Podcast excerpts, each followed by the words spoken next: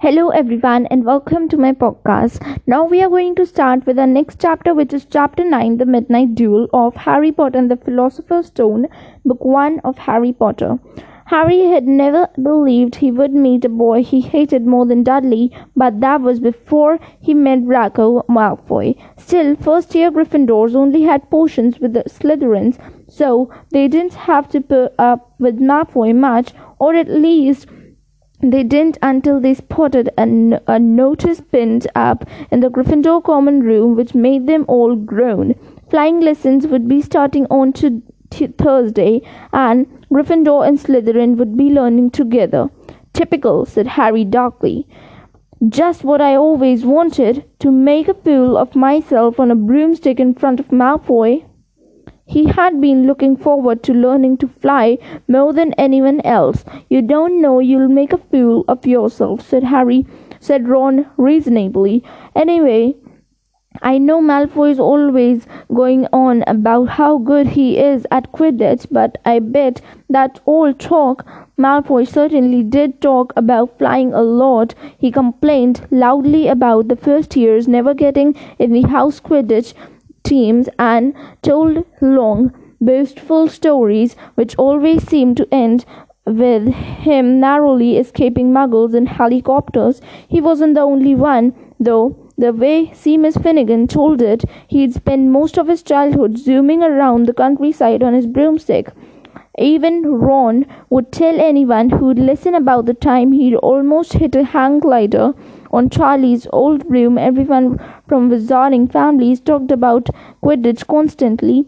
Ron had already had a big argument with Dean Thomas, who stared their dormitory about football. Ron couldn't see what was exciting about a game with only one ball where no one was allowed to fly. Harry had caught Ron prodding Dean's poster of West Ham football team trying to make the players move. Neville had never been on a broomstick in his life because his grandmother had never let him near one. Privately, Harry felt she'd had good reason because Neville managed to have an extraordinary number of accidents even with both feet on the ground. Hermione Granger was almost as nervous about flying as Neville was. This was something you couldn't learn by heart out of a book.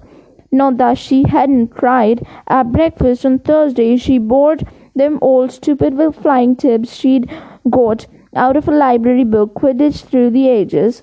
Neville was hanging on to her every word, desperate for anything that might help him hang on to his broomstick later.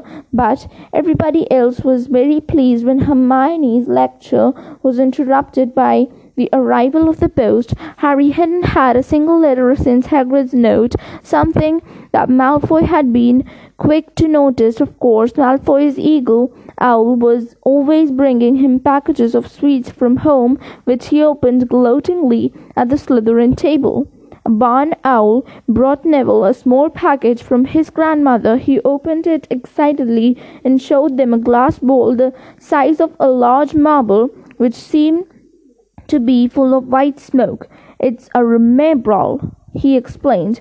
Ron knows I forgot things. This tells you if there's something you've forgotten to do.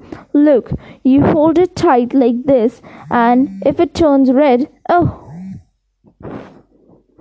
His face fell because the Remembrall had suddenly glowed scarlet. You've forgotten something. Neville was trying to remember what he'd forgotten when Draco Malfoy was who was passing the Gryffindor table snatched the Remembrall out of his hand. Harry and Ron jumped to their feet.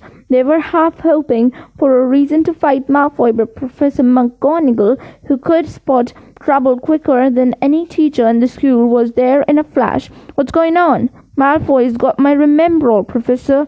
Scolding Malfoy quickly dropped the Remembrall back on the table. Just looking, he said.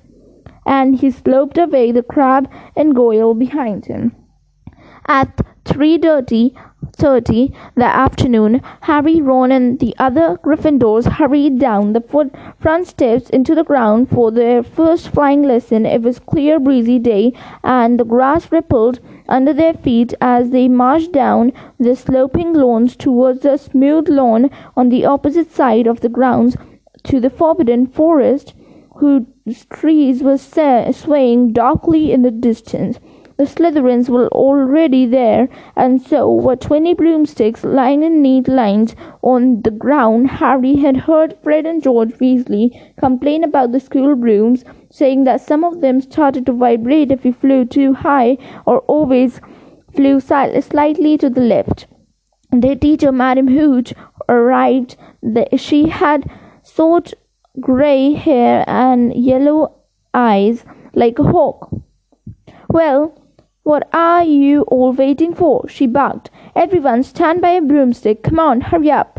Harry glanced down at the, his broom. It was old and some of the twigs stuck out at odd angles.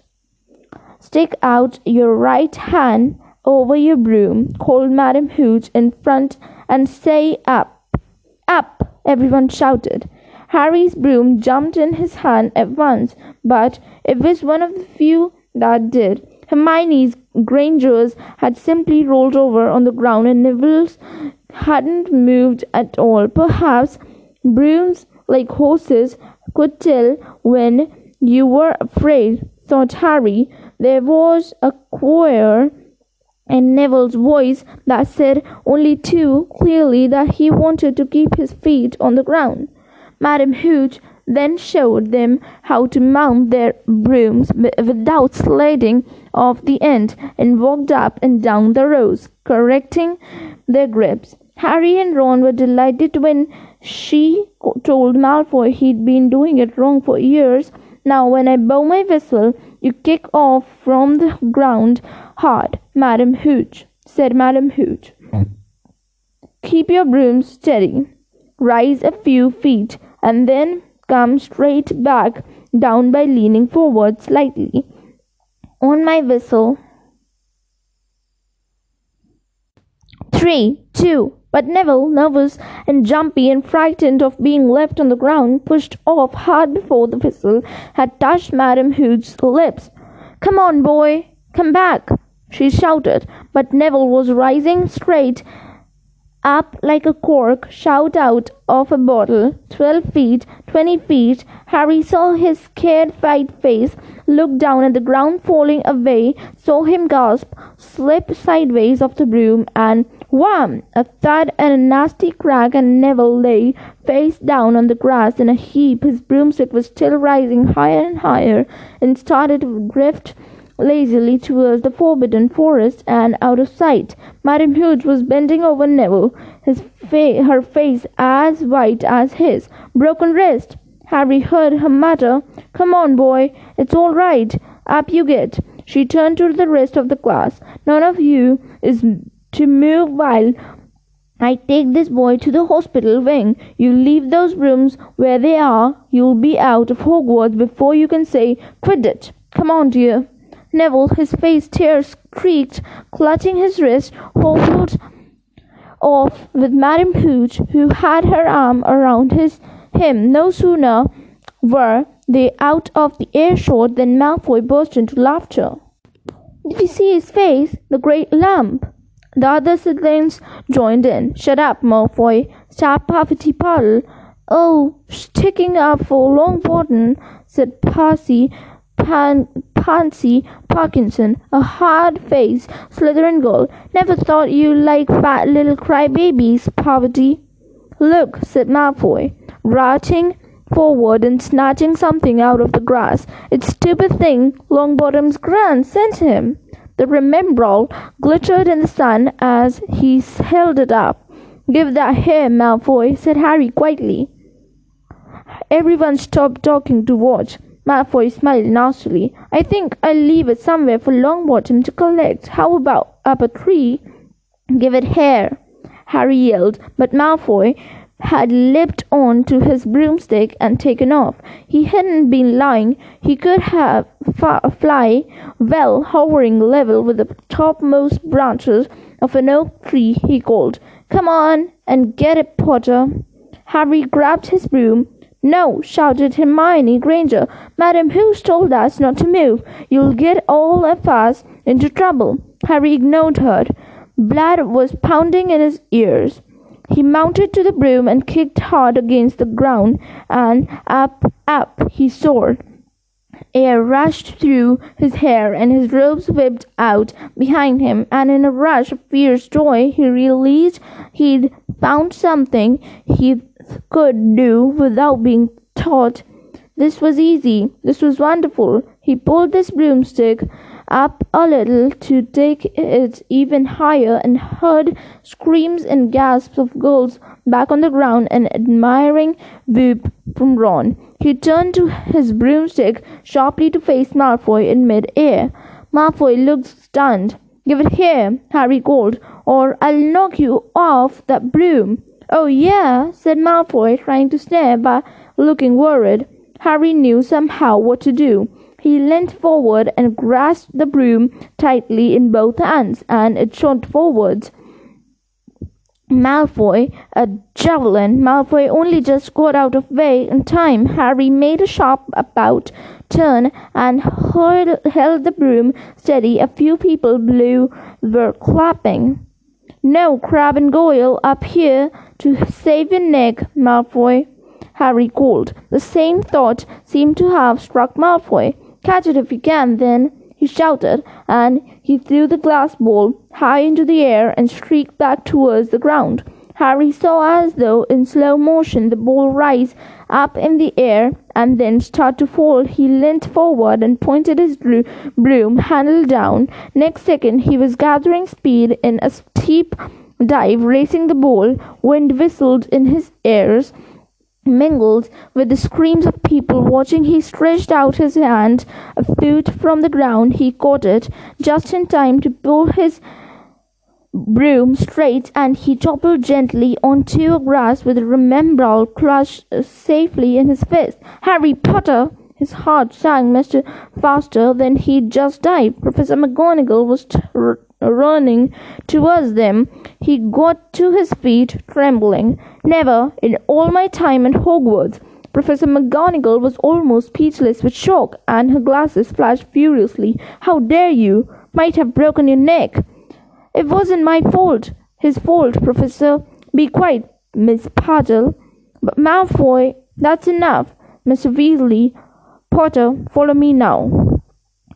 Harry caught sight of Malfoy, Crabbe and Goyle's triumphant faces as he left, walking numbly in Professor McGonagall's wake as she trode, strode towards the castle. He was going to be expelled.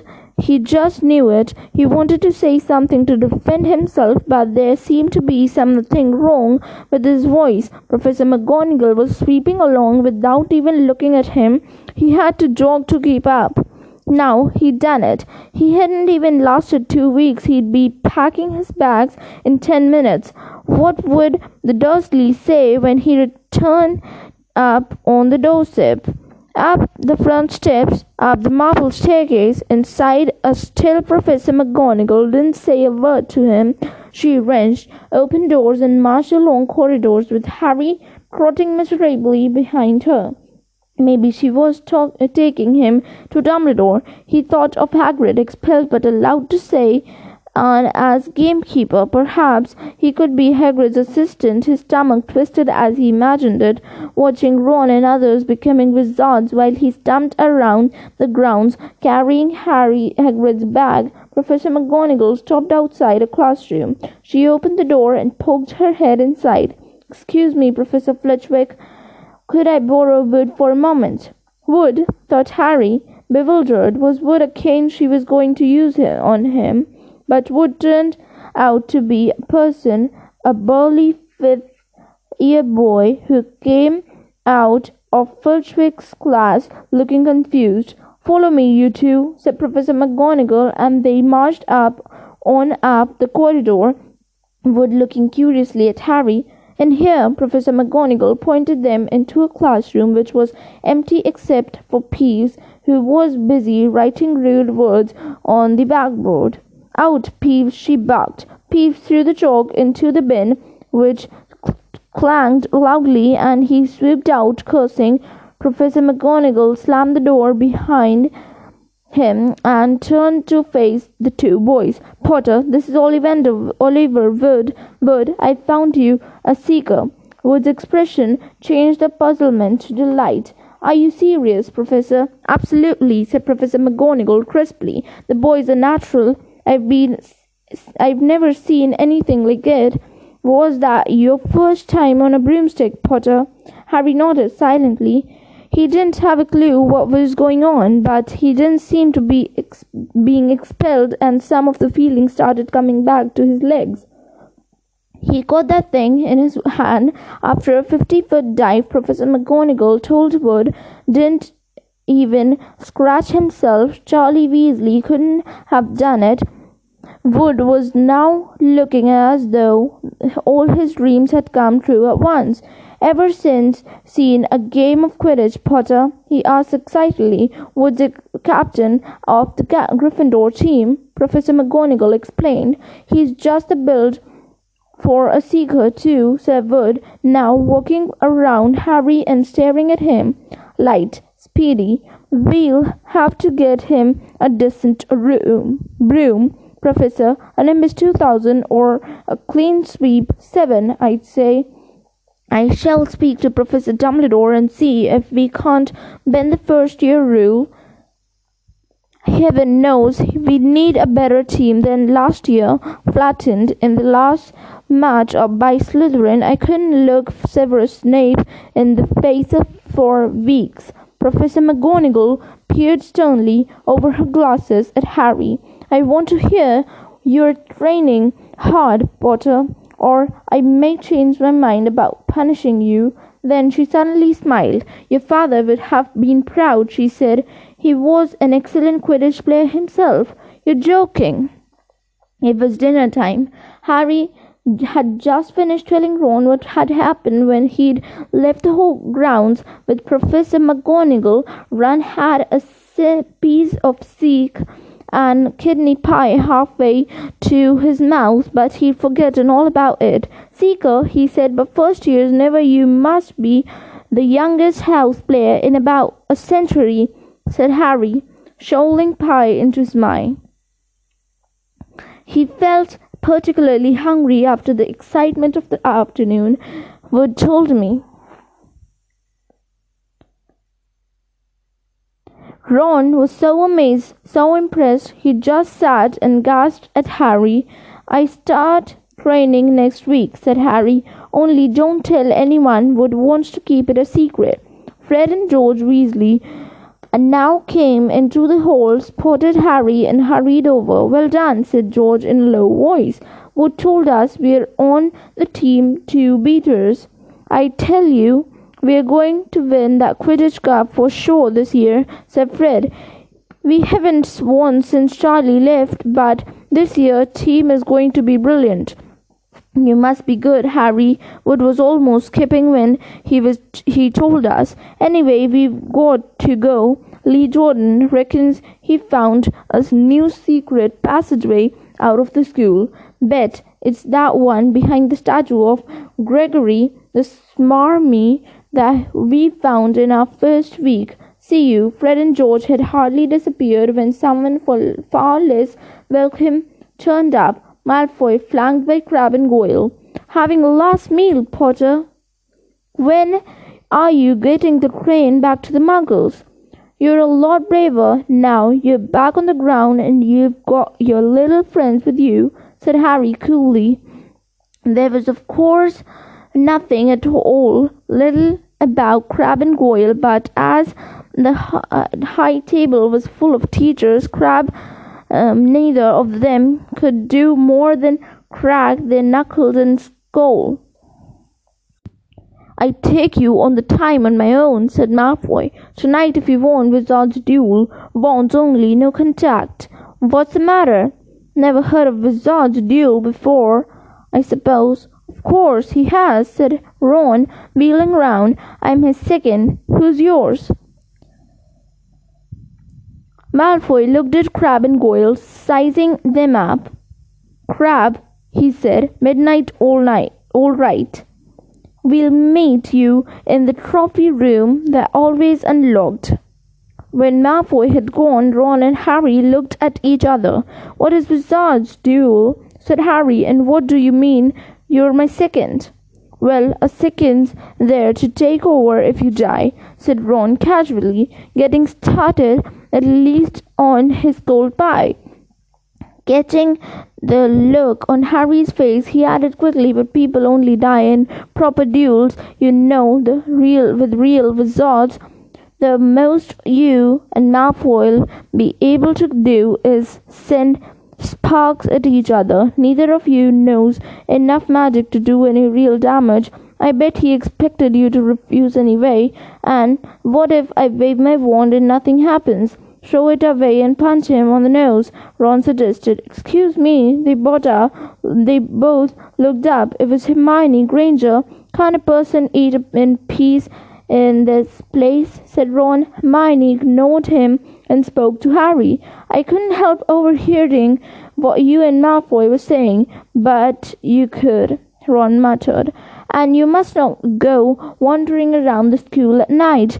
Think of the points you lose Gryffindor if you're caught and you're born to be. It's literally very selfish of you. And it's really none of your business, said Harry. Goodbye, said Ron. All the same, it wasn't that what you'd call the prefect and perfect end to the day. Harry thought as he lay awake much later, listening to Dean and Seamus falling asleep. Neville wasn't back from the hospital wing. Ron had spent all evening giving advice such as, if he tries to curse you, you'd better dodge it, because I can't remember how to block it, block them. There was a very good chance they were getting to get caught by Filch or Mrs. Norris, and Harry felt he was punishing, pushing his luck, breaking another school rule today. On the other hand, Malfoy's sneering face kept looming up out of the darkness. This was his big chance to beat Malfoy face to face. He couldn't miss it. Half past eleven, Ron muttered at last. We'd better go. They pulled on their dressing gowns, picked up their wands, and crept across the tower room, down the spiral staircase, and into the Gryffindor common room. A few mem- embers were still glowing in the fireplace, turning all the armchairs into hunched black shadows. They had almost reached the portrait hole when a voice spoke from the chair nearest them. I can't believe you're going to do this, Harry. A lamp flickered on. It's Hermione Granger wearing a pink dressing gown and a frown. You, said Ron furiously, go back to bed. I almost told your brother. Hermione snapped. Percy, he's a prefect. He'd put a stop to this. Harry could be- couldn't believe anyone could be so unfaring. Come on, he said to Ron. He pushed open the portrait of the fat lady and climbed through the hole. Hermione wasn't going to give up that easily. She followed Ron through the portrait hole, hissing at them like an angry goose. Don't you care about Gryffindor? Do you only care about yourself? I don't want uh, Slytherin to win the house cap and you lose all the points I got from Professor McGonagall from knowing about switching spells. Go away. All right, but I warned you. You must remember what I said when you're on the train home tomorrow. You're so.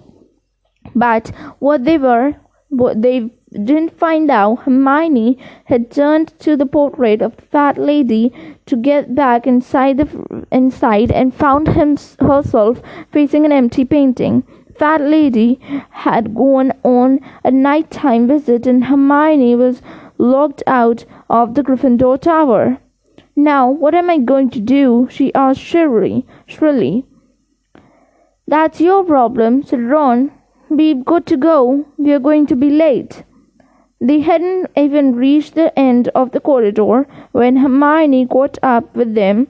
I'm coming with you, she said. You're not, Do you think I'm going to stand out here and wait for Filch to catch me? If he finds all three of us, I'll tell him the truth that I was trying to stop you and you came back me up.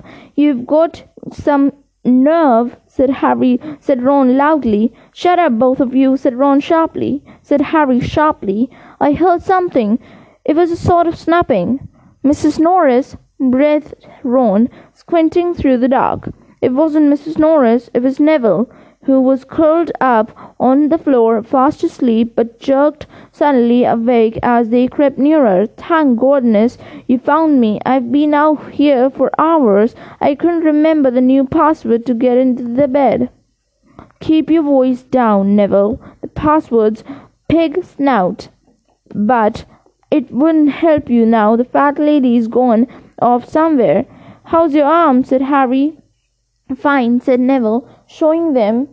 Madame Pomfrey mended it in about a minute. Good, well, Neville, you we've got to be somewhere. We'll see you later. Don't leave me, said Neville, scrambling to his feet. I don't want to stay here alone. The bloody Baron's been past twice already. Ron looked at his wards and then glared furiously at Hermione and Neville. If either of you get us caught, I'll never rest until I've learned the curse of the bogies Quirrell told us about and used it on you.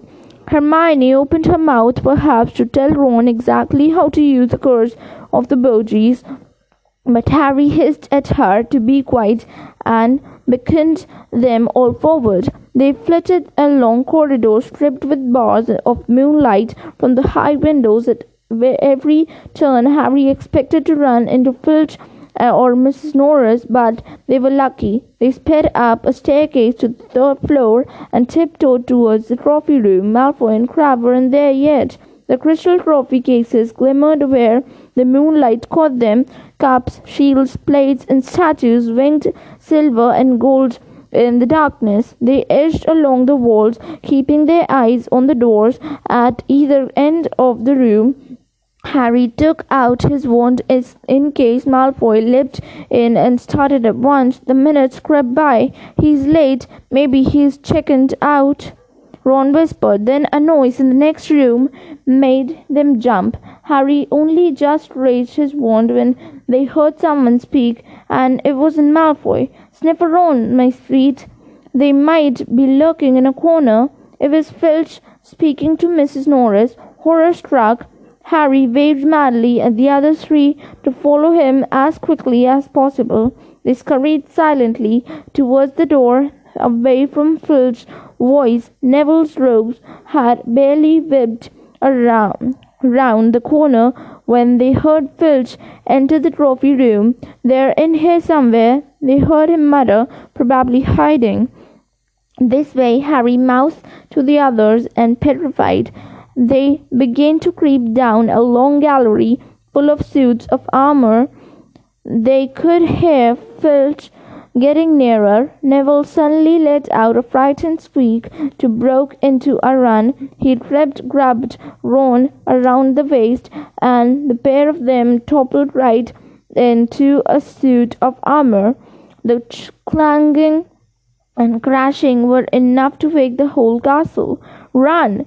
Harry yelled as the four of them sprinted down the gallery, not looking back to see whether Filch was following. They swung open the door, door post and galloped down one corridor, then another, Harry in the lead without any idea where they were or where they were going.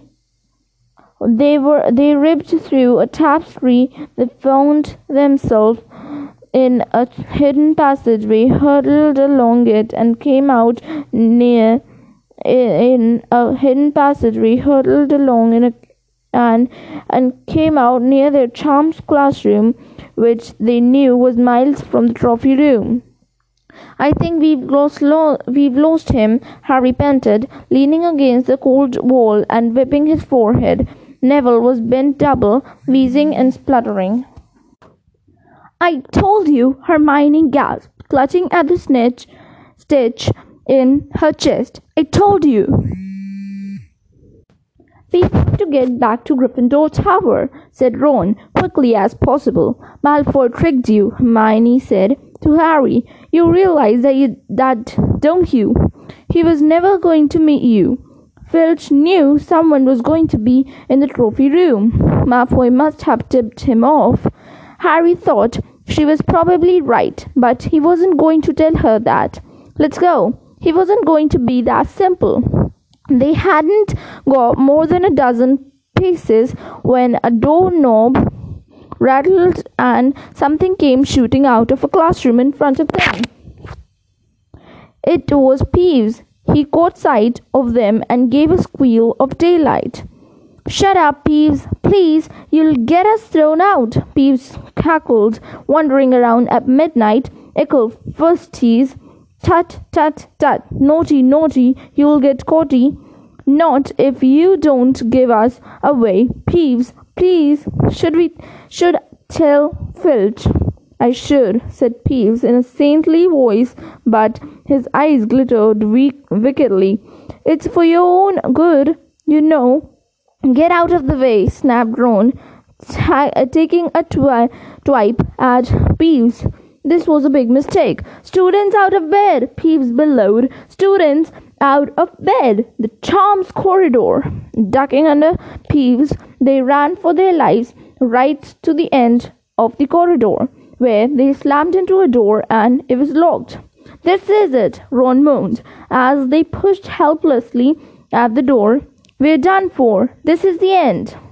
They could hear footsteps, Filch running as fast as he could towards Peeves' shouts. Oh, move over! Hermione snarled. She grabbed Harry's wand, tapped the lock, and whispered, Alohomora! The lock clicked and the door swung open. They piled through it, shut it quietly, and pressed their ears against it, listening. Which way did they go? Peeves Filch was saying. Quick, tell me. Say, please, don't miss me about, Peeves. Now, where did they go? Shan't say nothing if you do say, please, said Peeves in his annoying sing-song voice. All right, please. Nothing. Ha ha. Told you I wouldn't say nothing if you didn't say please. Ha ha ha! And they heard the sound of Peeves whooshing away and Filch cursing in a rage. He thinks that this door is locked, Harry whispered.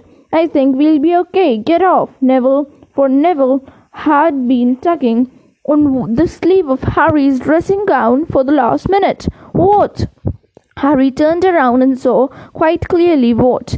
For a moment he was sure he'd walked into a nightmare. This was too much on top of everything that had happened so far. They weren't in a room as he had supposed they were in a corridor, the forbidden forbidden corridor on the third floor. And now they knew why it was forbidden. They were looking straight into the eyes of monstrous dog, a dog which filled the whole space between ceiling and floor. It had three heads, three pairs of rolling, mad eyes, three noses twitching and quivering in their direction, three drooling mouths, saliva hanging in slippery ropes from yellowish fangs. It was standing quite still, all six eyes staring at them, and Harry knew that the only reason they weren't already dead was that their sudden appearance had taken it by surprise, but it was quickly getting over that. There was no mistaking those what those thunderous growls meant.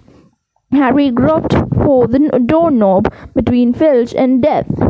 He'd take Filch. They fell backwards. Harry slammed the door shut, and they ran, and they almost flew. Back down the corridor, Filch must have hurried off to look for them somewhere else, because they didn't see him anywhere. But they hardly cared. All they wanted to do was put as much space as possible between them, them and the monster. They had didn't stop running until they reached the portrait of the fat lady on the seventh floor. Where on earth have you all been? she asked, looking at their dressing gowns hanging off their shoulders and their flushed sweaty faces. Never mind that. Pig snout, pig snout, panted Harry, and the portrait swung forward. They scrambled into the common room and collapsed, trembling into armchairs. It was a while before any of them said anything. Neville, indeed, looked as if he'd never speak, speak again. What do you think they're doing, keeping a thing like that locked up in a school? said Ron finally. If any dog needs exercise, that one does. Hermione had got both her breath and her bad temper back again. You don't use your eyes, any of you do, you, she snapped. Didn't you see what is what was standing on the floor? Harry suggested. I wasn't looking at his its feet. It was too busy with its head. No, not the floor. It was standing on a trapdoor. It's obviously guarding something. She stood up, glaring at them. I hope you're pleased with yourself. You could all have been killed or worse, expelled. Now, if you don't mind, I'm going to bed. Ron stared after that, after her, his mouth oh mouth open. No, we don't mind, he said. You don't think we drag her along, won't you? But Hermione had given Harry something else to think about as he climbed back into bed. The dog was guarding something. What had Hagrid said? Gringotts was the safest place in the world for something you wanted to hide, except perhaps Hogwarts. It looked as though Harry had found out where the grubby little package from Vault 713 was. So now, as I told you that this chapter is finished and now we are going to go to the next chapter which is chapter 10 Halloween and we are going to do it in our next uh, chapter uh, or our next podcast. And so, till then, meet you later. Thank you for watching.